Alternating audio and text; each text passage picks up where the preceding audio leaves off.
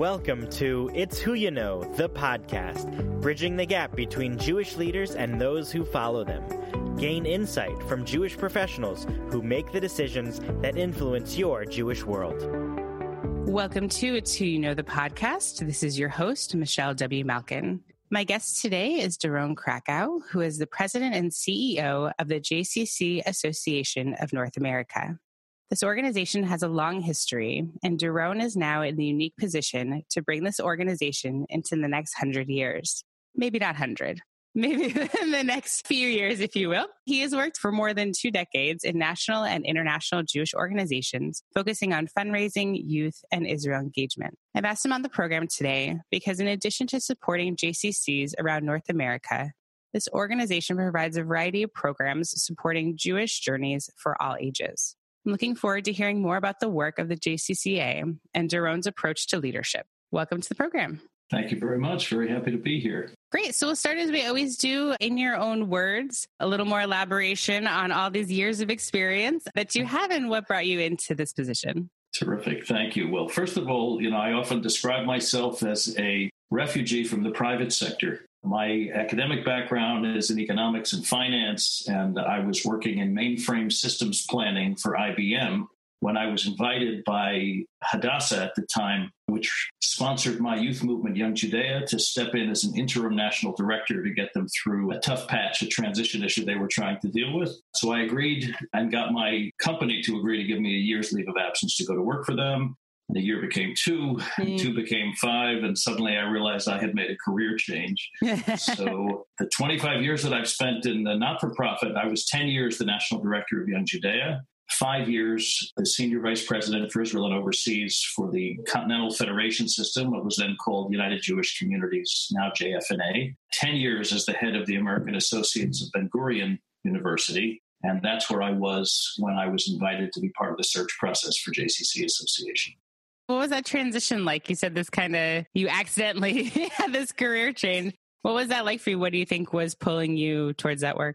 It's an interesting thing. I'm a product of Young Judea and of youth movements and a strong family commitment to Jewish community. So I had spent some time as a summer camp staff person. I had spent some time as a youth group advisor when I was in my undergraduate years. And though I was enjoying the work at IBM, that was a company that employed about 300,000 people at the time. So even as an aspiring star in the finance area, I was a small cog in a giant machine. The chance to do some good for a year and this idea of giving back to the Jewish world appealed to me. And once I got into the work, I found that I actually could be a difference maker. It was a much smaller operation, but in many ways, a more meaningful one. And so the allure of being able to make a real contribution to something that mattered, as opposed to pursuing the course of becoming a successful corporate executive, which is what I thought I had wanted to do, began to tip in the balance. Yeah. in the term. Exactly. Well, I guess when I think about the blue suits and the white shirts of the IBM culture, the culture today is a little bit different where I'm working. But I was drawn into it from a level of satisfaction and a feeling of having an impact. And I decided I wanted nothing more than to try to be really good at what I was doing in this field instead. So if you can think about a little bit when you kind of first started in that position and found yourself there for, the 2 to 5 years, what were some skills or things that you had or thought were the way that things were when you first started in this kind of work versus kind of how you approach your work now that you've done it for so long in these types of positions? Well, one thing is for sure, I was a very young, very green senior professional in an organization that employed at the time more than 100 people. It was responsible for offices across the country and 6 resident summer camps and an institution in Israel where we were sending kids on short and long-term programs. And certainly in those days, I did a lot by instinct and what I hope would be thoughtful and informed judgment. But I was in my 20s, so exactly how much informed judgment did I have to draw upon?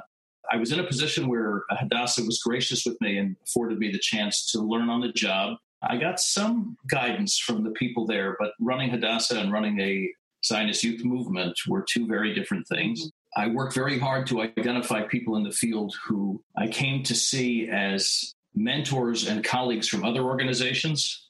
I think whose wisdom and insight I came to draw upon a lot. And that's a tradition for me in my work that I continue to do with every step that I've made, to look for the people in the area that I'm working who've been doing it the longest and doing it the best, and ask them to teach me what they know and to help me to evolve my skills to be better at what I'm doing.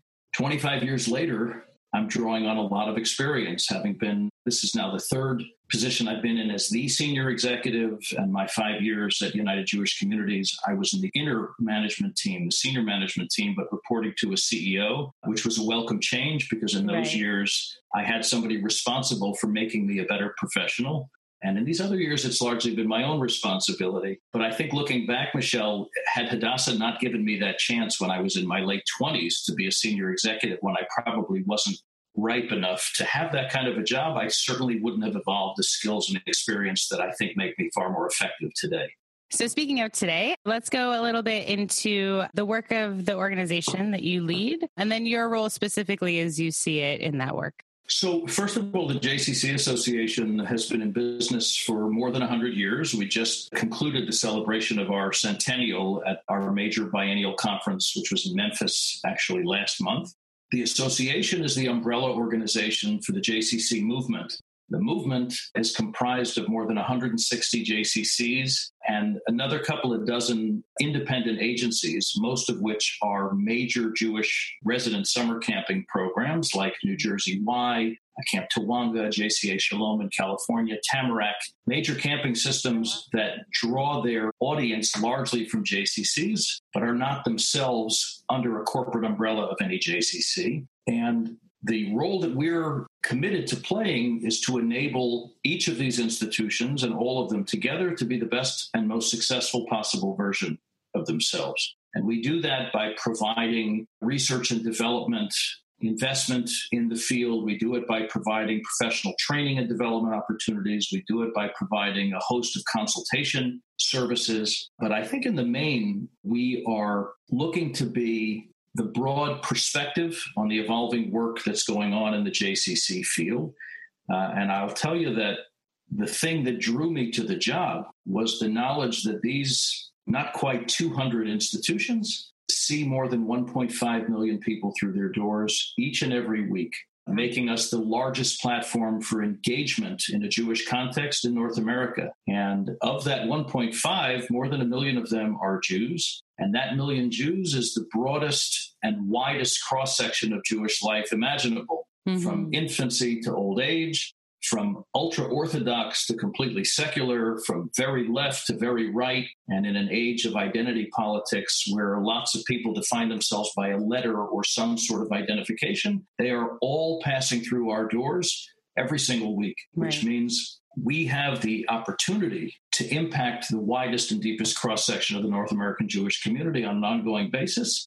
And what a wonderful responsibility and wonderful opportunity that is for us. And if that were insufficient, there are 500,000 or so friends and neighbors of ours from beyond the Jewish community who make a premeditated decision every week to come to a Jewish place for whatever program, activity, or initiative they're coming to us for, meaning that at grassroots level, there is no Jewish institutional framework that has greater responsibility for community relations than the JCC movement. Right. So in many respects, in an era of declining affiliation in a lot of the traditional institutions of Jewish life, we have primary responsibility for this sustained engagement and the opportunity, therefore, to chart the course for the future of North American Jewish life. It was that opportunity that drew me from a very happy and content and productive professional situation to come to an organization that has had some transition in recent years and that is certainly in an evolutionary mode, but which provides the opportunity perhaps to be the singular difference-making institution in the field. I do want to hear about your particular role, but I have so many questions about this organization. And as you may or may not know, something that we've kind of explored is we've had guests that are in your similar position with, you know, organizations that have been around for 100 plus years. And we've had guests that, you know, have organizations that have been around for 10 years. And we've explored the similarities and the challenges of legacy organizations, not competing, but looking at these newer successful models and trying to make that change and that transition. So I'm curious, just kind of, you talked a little bit bit about the change that's happening, or the change that you've been in this position for a year and a half now? About 13 months. About 13 months, so just a little over a year. So is membership in JCCs growing, declining? Are they closing? Are they opening? Where kind of is this organization in their life cycle? So first of all, JCCs in general, I think, are doing quite well. And overall membership in JCCs is up in the last generation from what it was before. I think in part that's a function of the fact that JCCs are institutions with low barriers to entry, with limited expectations on the part of the people that come through. You know, if we view our JCCs as kind of a town square of Jewish life in the communities in which they operate, people come to the square for the aspect or element that appeals to them. And there's no heavy expectation that if they come, they need to be doing more, or we have some prescriptive function or engagement that we want them to deal with. So relative to other institutions that are either in the general or probably non-Orthodox space, all of which seem to have suffered from a significant fall off in engagement. We know how hard it's been for conservative and reform synagogues to sustain membership. And we know that federations, while they may still be raising the same kind of money they've raised in the past, are doing so from fewer and fewer donors. So the constituent engagement engines of Jewish life have suffered from the societal changes that we're dealing with. But the nature of the JCC has enabled it to avoid some of those kinds of declines, which I think, again, creates a terrific opportunity for it. But we need not to be the same Jewish community center movement that we were 20 and 30 and 40 years ago. Because we're this remarkable platform, this town square, then we need to evolve with the changes that are going on in our community. And ironically, if a growing number of members of our community are not choosing to connect with elements that they used to get in other institutional frameworks, there's the possibility that we can play a bigger part in doing things that probably traditionally were not part of JCC responsibilities or JCC vision. You know, I think if you look at the JCC business model, almost every one of our community centers would say that their business is driven by three major components: early childhood education, day camping, and fitness or health and wellness, the category that includes the health club and the workout facilities. Those are the major revenue drivers. And on the back of the revenue that comes in from them, they can fund all kinds of other cultural, social, athletic, et cetera, kinds of programs. But the model, the basic business model in most JCCs hasn't changed in some time. And so while we can carry forward with a sustainable model like the one we have, if we're smart, we're going to be innovative, and we're going to be a platform on which a huge amount of research and development work is undertaken so that we can anticipate what the major components need to be 10 and 20 and 30 years from now. And the association's primary responsibility in that regard is going to be to bring resources and investment from the funding world to this platform so that we can try and assess a growing array of opportunities, not all of which are going to work, in order to come up with those that have the potential to be there for the long term. And we're working right now on, first of all, several with outside funders that we hope are going to begin to unfold on the platform shortly. But we're also looking closely at some of these innovative younger organizations to which I think you were referring, to see whether or not we can enable them to capitalize on our platform to become better and stronger versions of themselves. So it's early for us, of course, but things like Moishe House, JewBelong.com, which is an outreach initiative spearheaded by Archie Gottesman, who's a new member of the board of JCC Association, and several others that are obviously doing emerging work for which the platform should be a great opportunity and a great potential resource, and trying to matchmake between those things. They may not all work everywhere, but we can provide our field with the opportunity to selectively utilize and access these opportunities and help to resource them as they attempt to make them constructive components of what's happening in their particular Jewish town square. Yeah, I've always been jealous of this social entrepreneurship type model. I interned for a year in graduate school with the National Council of Jewish Women in Los Angeles, and they had 8 thrift stores that brought in, you know, $8 million a year, and they maybe fundraised $30,000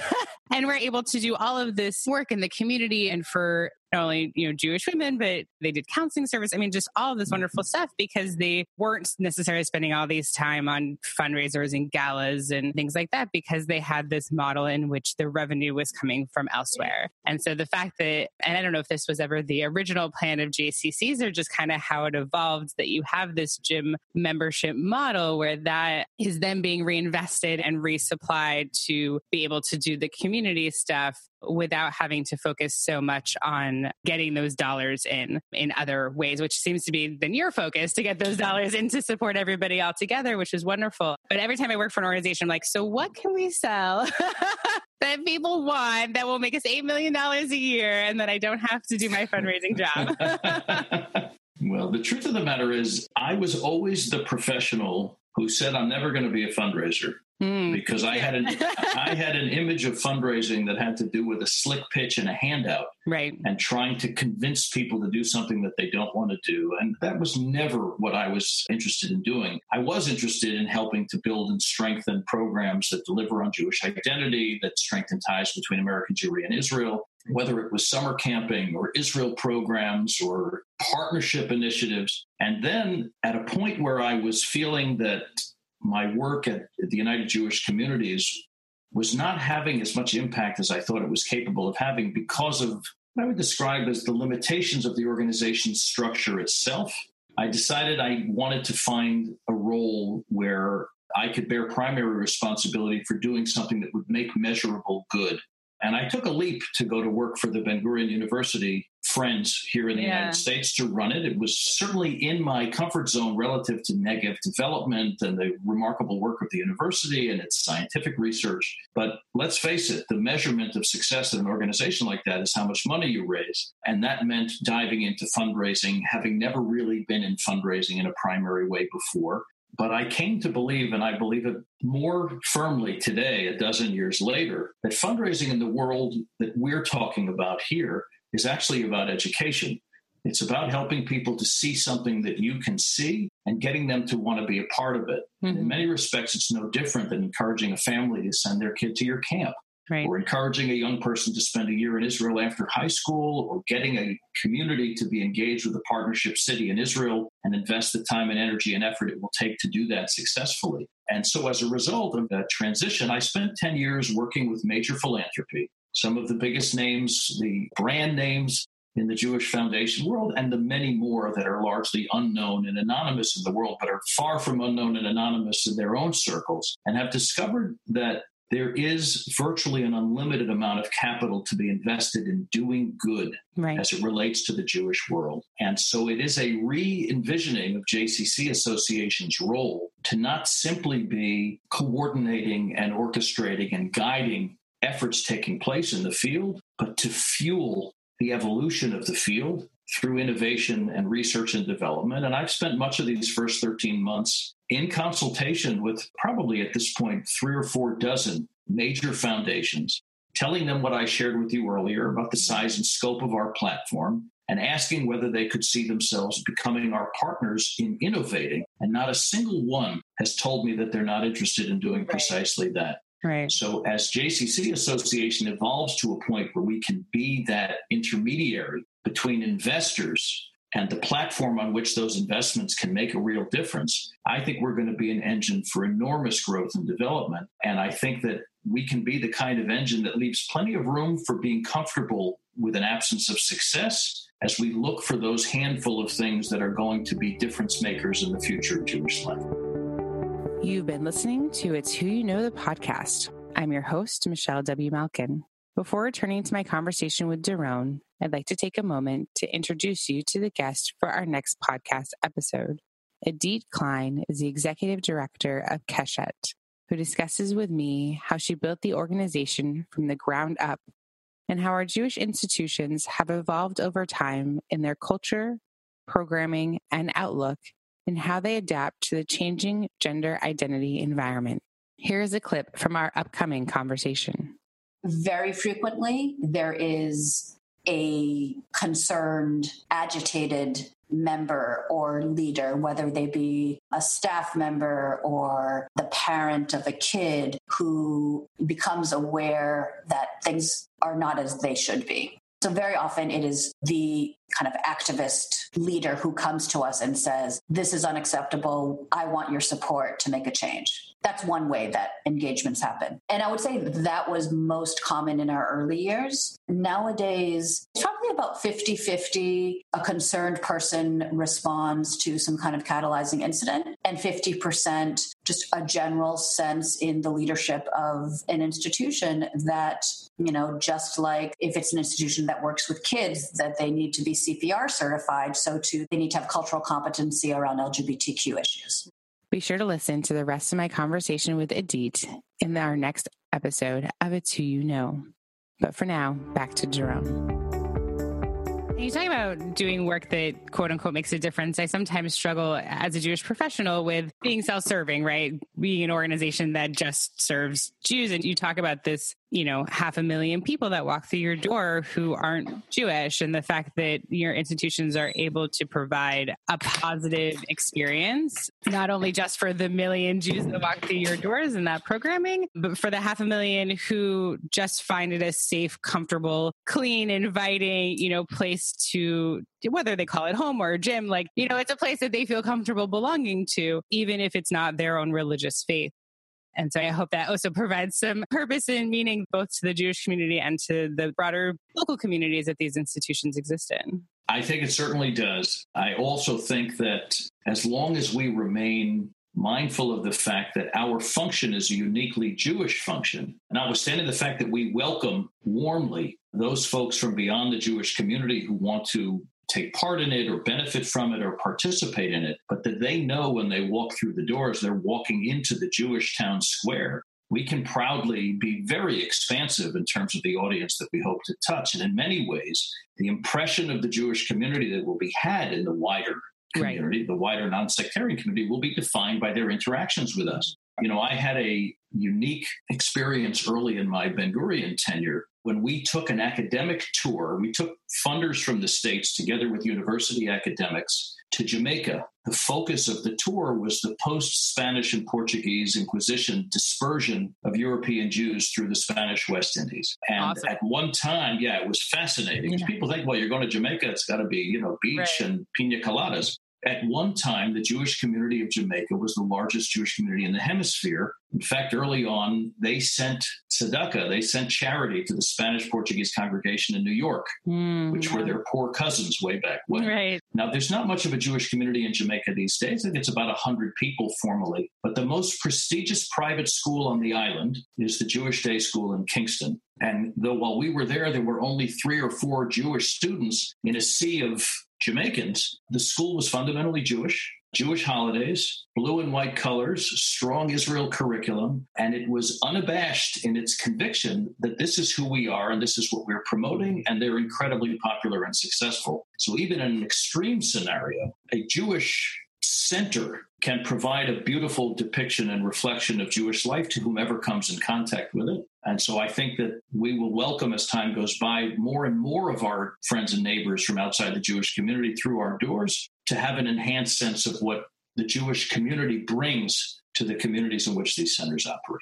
That's actually often how I see myself when I wear my Jewish star. There's a lot of times in my life that I've met somebody who's never met somebody who's Jewish. And even if it's checking out in the grocery line, right, they see, oh, this person is Jewish. And I know that my actions will not just color how that person sees me, but how that person, you know, has a view of every, you know, Jewish person in the world, which, you know, for better or worse, is a unique responsibility we carry. And obviously your institutions carry as well. And carry it proudly. Yeah, which is fantastic. So my next question is kind of about the pluralistic nature of your organizations and your kind of camping system. So it seems to me that it's obviously much more culturally Jewish in focus and leaves out, for the most part, and you can correct me if I'm wrong, the worship aspect of Judaism, kind of leaving that to the various sects or however somebody, you know, wants to identify. How do you work with that, right? How, like, especially with your camps where they're there during Shabbos and they're doing, you know, much more worship than maybe is happening at the JCCs. Is that something that your institutions struggle with? Is it really easy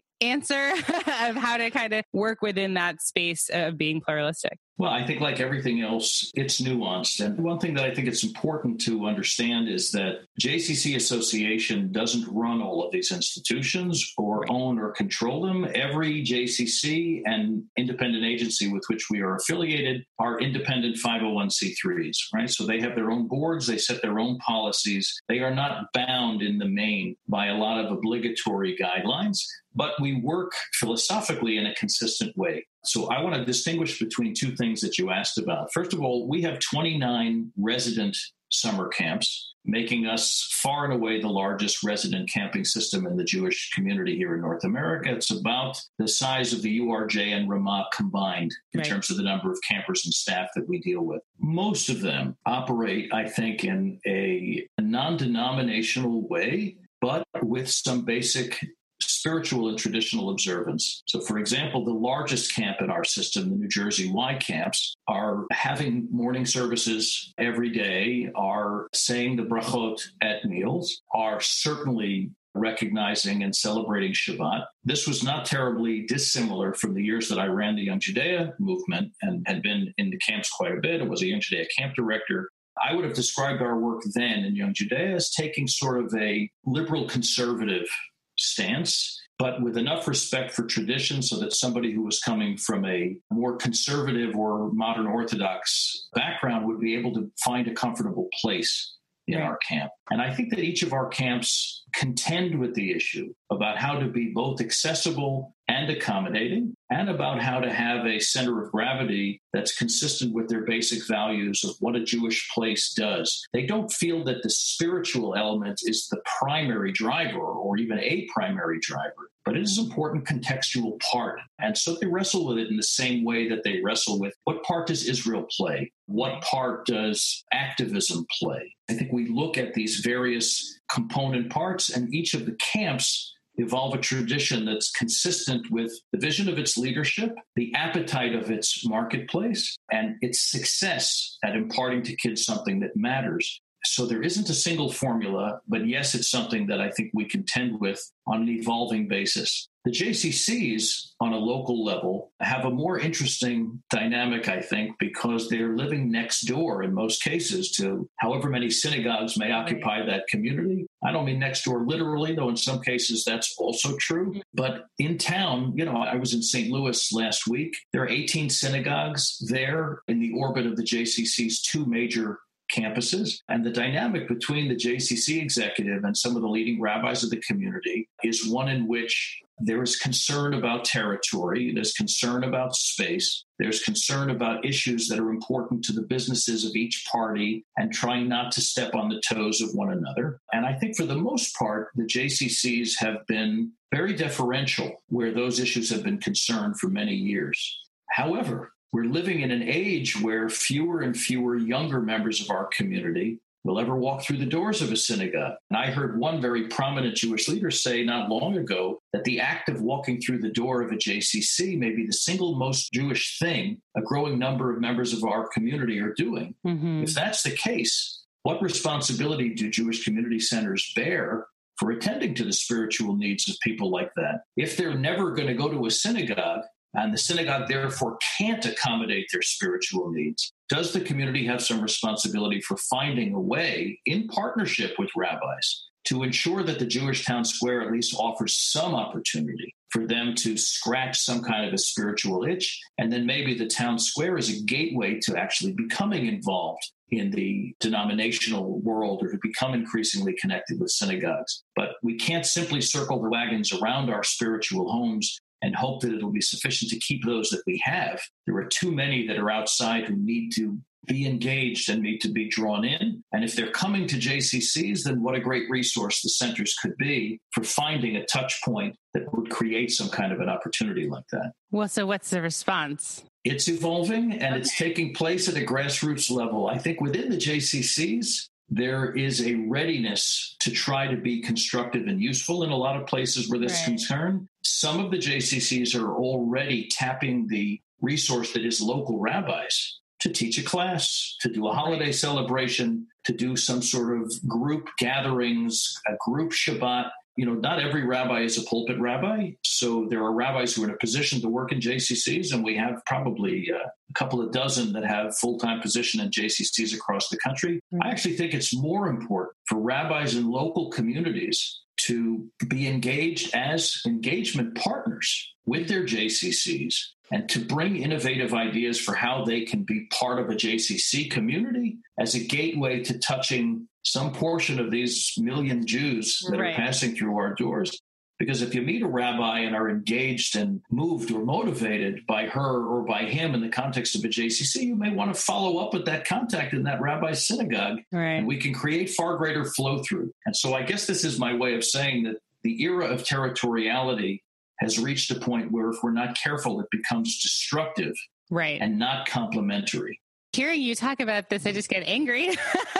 And not to, put too much of my own perspective on this situation, but as somebody who moved to a new area and luckily is about to welcome our first child, we're going to the JCC and we've walked through many synagogue doors and we've not felt welcome and we've not felt like there was a community there for us. So for somebody to say they rather go to you than to us and you have a responsibility to help them come to us. Like if your institution, if your synagogue was a welcoming, warm, inviting place, and there was this need that somebody felt like, I definitely feel a spiritual void not being a member of a synagogue and not going to services regularly. But the institutions that I walked into, I didn't feel served that need. So to me, I'm like, well, if your view is that, well, you're being successful and we're not successful, therefore you have the responsibility to provide something that your members are not telling you that they need or want, because we think they need or want this spirituality that we're offering, but when they walk in our doors, they don't want to stay. So again, I'm sorry for putting so much of my own opinion, but it's not even the territorial. It's instead of focusing on why they're not walking into your institution and what it is about the way that you provide spirituality that they're not attracted to, because there's plenty of synagogues that are doing great, that are providing spiritual fulfillment to their community, and people want to be a part of both, the synagogue and their JCC. And so I'll give you the pass that no, you don't have to do that. I think the partnership of bringing the rabbis in, letting them get to know your members, being there for that, it kind of reminds me of the rent-a-rabbi situations for B'nai Mitzvahs. So then if somebody passes away and they want to reach out to a rabbi to help with the spiritual needs of that, or they have a child and they want to do a bris, it's very interesting for me to hear that a perspective of somebody in a community is saying it's your responsibility as a successful institution to support us as a not so successful institution. I'm not quite sure I would characterize it exactly that way, but I actually am very happy to have the chance to dig into the conversation with you, and I appreciate your strong feelings. I actually think I share those feelings. I think the end game for North American Jewish life is more, right? More engagement, more involvement, and more success. And in a perfect world, we have lots and lots and lots of ways to be successful.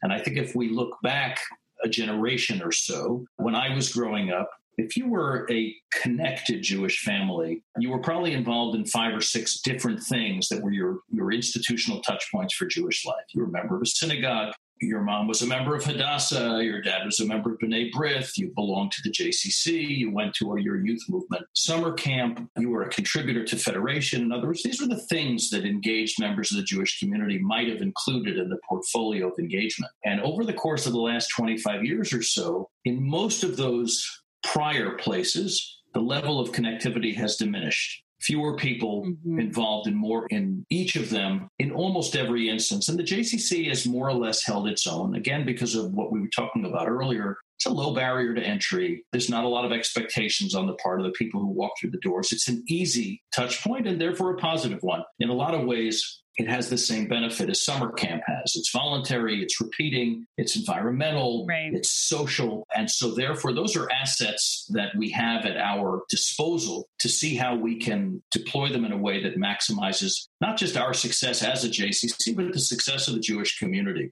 I don't want to be misinterpreted as being a critic of the other touch points of Jewish life. And I'm a member of a synagogue in Teaneck. The rabbi there is an old friend of mine. I'll be happy to talk to you about you and your growing family. What's the name of the synagogue? It's a Congregation Beth Shalom. It's a conservative synagogue. Joel Podkowski, the rabbi, is an old Young Judean and a wonderful guy, and there's a lot of young families there, but this is not a pitch for my synagogue. No, so much I always love people giving their shout-outs because it's worth it, and to recognize great institutions. I'm happy to have done that. But what I would say is, if the goal is to strengthen participation and engagement, we should think about how we can work collaboratively to do that. Right. It's not yours, ours, or theirs. It's a question of, here's the state of reality. Here are the assets at our disposal. How can we think and work collaboratively to maximize our success? We live in an ethnic and a communal context that may be the most expansive architecture in diaspora Jewish history, the number of organizations and institutions that have been created to engage and sustain us at periods of time where there were more and more of us and we were more traditionally engaged, we kept building and expanding and evolving. And we've reached a place where I don't know if it's a tipping point, certainly in the current context, where we have less need for all this architecture that we built in the traditional way. And so now everybody wants to try to secure their own future. No institution or organization wants to not be the best version of itself. Right. And so it's a little bit more competitive. It's much more territoriality minded. And therefore, with fewer and fewer members of the audience in reach, we are fighting over the Jewish community instead of fighting to support it. Right. So what I was describing is an avenue in which we link elbows with the spiritual community and say, how can we do better by working together, as opposed to how does one or the other supplant somebody else in the doing of what needs to be done? Right. And I think it's going to require a heightened consciousness on the part of a lot of players in the community to say, I'm willing to take the risk of being a partner if it means that we can better serve together the members of our community, particularly at a time where traditional Jewish families are less and less common. And therefore, we're going to have to be more expansive if we're going to take them into our warm embrace and serve and fulfill their engagement with the Jewish community in a way that will be durable for them, for their children, and that they will pass it forward. I think that's the great challenge. And again, I come back to why I think coming to JCC Association now was, for me, such a compelling opportunity, because I think this platform has unique advantages in being an asset to that kind of collaboration in ways that it probably didn't in prior generations. It served a complementary role. There aren't nearly as many healthy complementary parts to work with now. Mm-hmm. So let's take this one, which has the 1.5 million people, and exploit it for all its potential in strengthening Jewish life. Well, that's a very wonderful, positive message. I love it. So in that same vein, you've been in this position for a little over a year. You've hopefully by now learned the culture, you understand your structure and your politics, and it seems like you've traveled to many different institutions. What's the future hold? What's the next, year, 2 years, 5 years? What are you hoping to see happen in the future of not only JCCA, obviously your partner institutions that you only have so much control over, but really for your institution as the supporting agency? So I would say the following things. When I was first invited to be part of the search for this position, my initial reaction was, I'm not the least bit interested because I'm not a JCC guy. There are people who come from the field, and I think JCC Association has traditionally drawn upon the best talent from within the field. And so I've always been a member of a JCC, and my kids went to the preschool and the day camp, and I go up there to shoot baskets and, use the gym from time to time. I didn't consider myself of that world. Having discovered the strength, breadth, and scope of the field, I was enthusiastic about having been invited to be a candidate, and I began the conversation. I also discovered that JCCs, the members of our movement, employ more than 6,000 skilled full-time professionals and 32,000 part-time and seasonal staff, making us the largest professional force on the Jewish landscape, and what a remarkable cadre of talented and devoted people to draw upon for the work that lies ahead. So this first year was spent immersing myself in JCC Association, who it is, what it does, why it does things the way that it does, trying to spend as much time in the field as I could so that I could understand JCCs and their challenges and dynamics in large and small cities in various places across the continent. Spending time checking in with the Jewish organizational world to find out where the center movement is viewed and how JCC Association is seen. And I think, as I said earlier, reaching out to a large number of major funders and foundations to see what their level of interest might be with regard to being part of what we're doing. And for a year, I was determined not to make change because I wanted only to begin to make change on the basis of being informed and a little bit more literate. And though I remain on the learning curve, and I would probably argue still at the steeper end, because a year's a long time, but it's actually not a very long time at all, given the breadth and scope of what we're trying to do, I'm in a place now to begin to make some informed judgments. So what we will be seeing in the next few months and in the coming year will be some very important professional additions to the JCC Association team, key skill sets, allies, and partners that I think we need to strengthen the foundation of our work.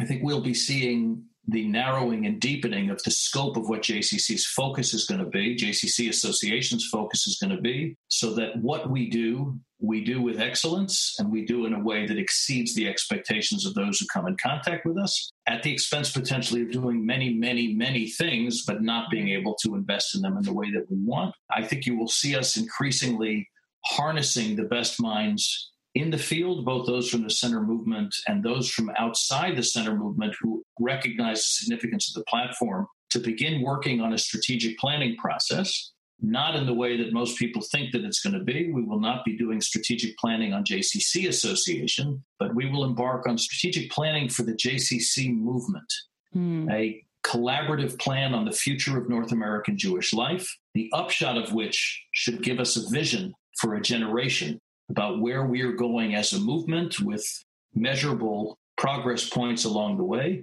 And it will provide a tremendous inventory of investment opportunities for the funders of North American Jewish life. And the outcome of this plan will make a very clear indication of what kind of JCC association will be necessary to facilitate progress in the direction of this vision. I think all of that together comfortably allows us to refer to ourselves as a movement of North American Jewish life, which understands the place from which it's beginning to the goals to which it is aspiring. That's very exciting. That's wonderful.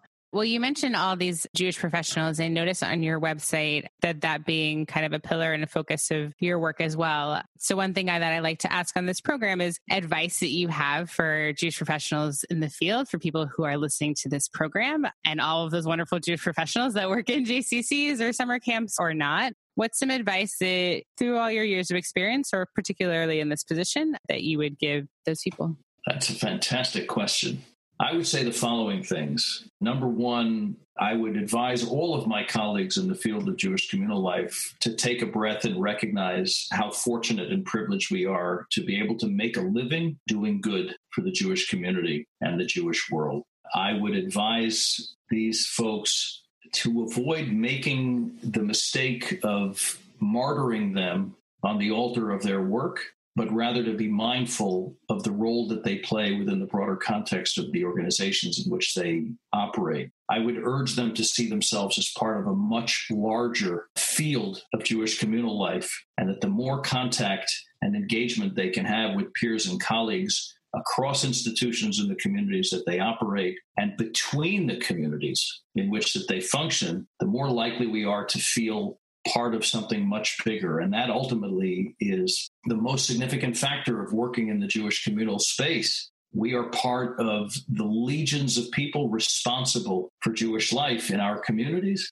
And the more allies, the more mentors, the more partners that we have, the more likely we are to be successful, but to also recognize, to be cognizant of the fact that we're part of something bigger. So my last question for you, you've alluded to having a family, to occasionally working out, to, you know, your office in New York, living in New Jersey. Are there tools or things that you implement that help you, you know, keep it all together, especially now, you know, I don't know how much traveling you had to do for your previous job, but clearly there's a lot of travel involved. So what are some techniques or things that you do to try and keep everything balanced and not be a martyr and keep yourself happy and your family happy and all that good stuff? I'm so glad that you asked that question. So I'll take the liberty of telling you that my wife and I have three sons who are now 23, almost 21, and 16. But I have lived my professional career in national organizational roles through, you know, from the time that my oldest son, Yoni, was born. And every national role requires an enormous amount of travel. I've always seen the trade-off for national Jewish communal professionals is that we don't rest our head in our own beds nearly as often as we would like. But when we're home, nights and weekends are our own, and we tend to be anonymous members of the communities in which we live. The local Jewish communal professional is home a lot, but their nights and weekends are not their own, and they tend to be public figures in their communities, which complicates going to the grocery store or stepping out of your house to pick up the newspaper. And so that trade-off was always something about which I needed to be cognizant of. As a young professional, I worked too hard and put myself in a position of sort of martyring myself on the cause of the movement, and placed my family life in jeopardy for a time because I was not as thoughtful and careful about it as I should have been. But that was a wake-up call for me. And so I believe that the important thing to be doing is to ensuring that quality time and energy is devoted to the most important thing in our lives, which is our children and our family. And knowing how to make sure that we leave that kind of quality time for that purpose is central to our success, because the stress and strain that comes from overwork and under attention to our personal life undermines our ability to be great professionals. So for me, I told you I had 3 sons. I was a Little League coach, and it was sacrosanct for me. For 13 years, I coached 1, 2, or 3 teams, depending on the years. And my employers and prospective employers knew that when I was in town on Little League days, I was out of the office at 4 o'clock. I was going to be where I needed to be, and that was a condition of my willingness to serve the roles that I would serve. Not that I would necessarily recommend Little League as the way to find quality family for everybody.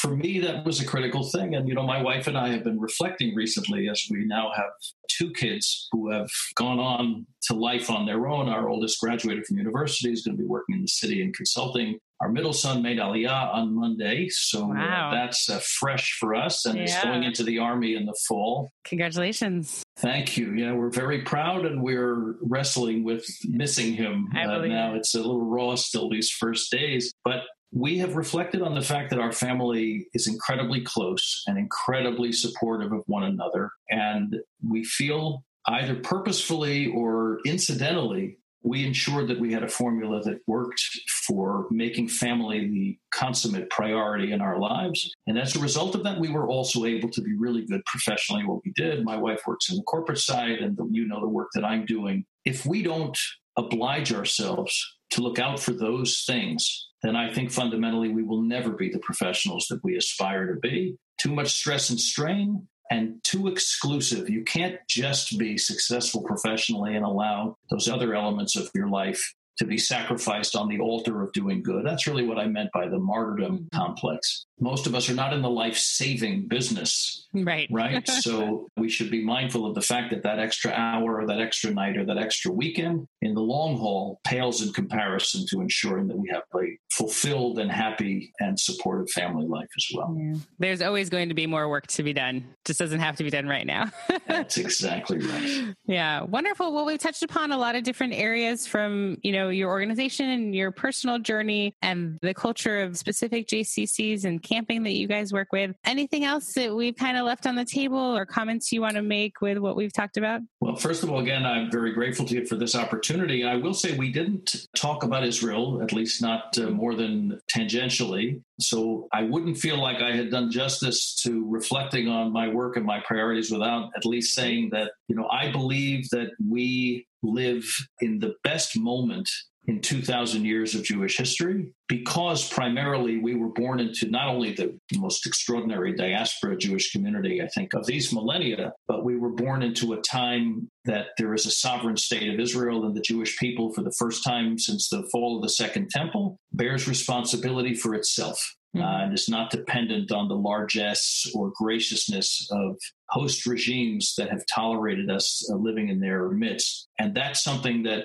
100 generations of our forebears would have given their left arm to have had a taste of. As a result of that, we have all the more responsibility not to squander this moment in Jewish history, but to capitalize on it. And I think the way we do that is ensuring that while what happens in Jewish life here in North America is important, we also recognize that what's happening in the Jewish state is similarly important to our future as Jews, and we need to be active stakeholders in what's happening in the Jewish state by being part of the conversation, by visiting, by engaging, by getting to know Israelis, by not getting frustrated and throwing up our hands when we don't like something that we heard or something that a government does or the Kotel decision or what have you. There are always going to be things that cause our backs to get up. But if we use those as excuses to step away, we do so at our own peril. Israel is a dynamic, evolving enterprise. What it's going to look like in 100 years, nobody knows. The same way the United States of America at 70 would be unrecognizable to most Americans looking at it here in 2018. So I think that we are careless a little bit with the way in which we embrace Israel as a part of ourselves. I think we need to be full-hearted and full-throated in saying that what happens in Israel may be more important to the future of my grandchildren's Jewish world than what happens here. And therefore, I'm going to play a part. I'm going to be involved. My voice is going to be heard. And I'm going to be sufficiently familiar with the breadth of what goes on in Israel that I can take huge pride in the overwhelming number of aspects of Israeli life and society, even as a handful of them make me crazy and cause my blood to boil. I think the center movement has a unique role to play in strengthening American Jewish ties with Israel. It's going to be a major priority for my tenure as president and CEO, and I thought it was worth